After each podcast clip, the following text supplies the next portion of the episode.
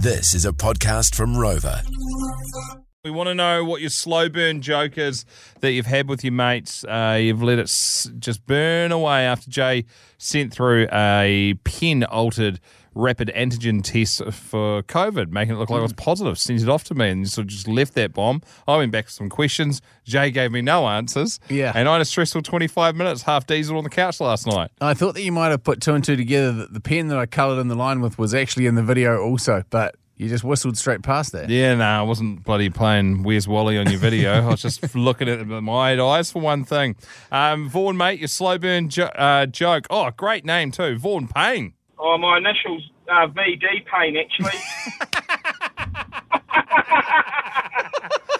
Oh, jeez. what was uh, what was your joke that went on way too long? um, I had a mate, or yeah, yeah, my I convinced my mate that, to the point that he was going to start drinking his own urine over the course of about probably three or four months. We'd play tennis quite regularly, and I, he used to beat me. Um, and it got to the point where I was beating him, and I'd always take along a bottle of, you know, the just a red apple juice. Yeah. in a in a plain bottle, obviously. It looks like urine, and I got him convinced to the point that he was actually going to start drinking his own urine after three, three or four months. Um, but I let him in on the secret, obviously, because I didn't want him drinking his own weed. Oh. Um, but yeah, he, he, he believed it to the point where he was going to try it because I started actually beating him at tennis, and he put it down to the fact that I was drinking my own urine. Amazing. Mate, you should have let him go right the way through and try the secret sauce.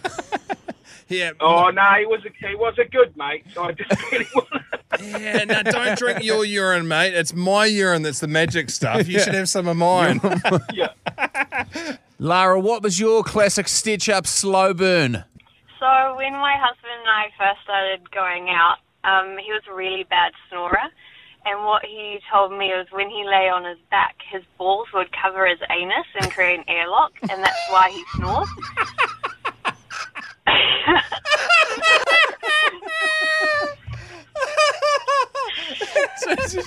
did, did you at any stage while he was snoring just test by picking them up to see if they weren't blocking the blocking his toot hole? I, I cradled his balls for three years before I figured it out.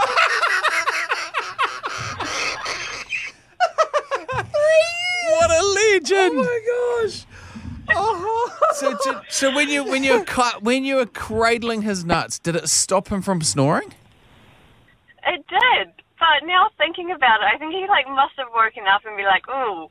like, oh.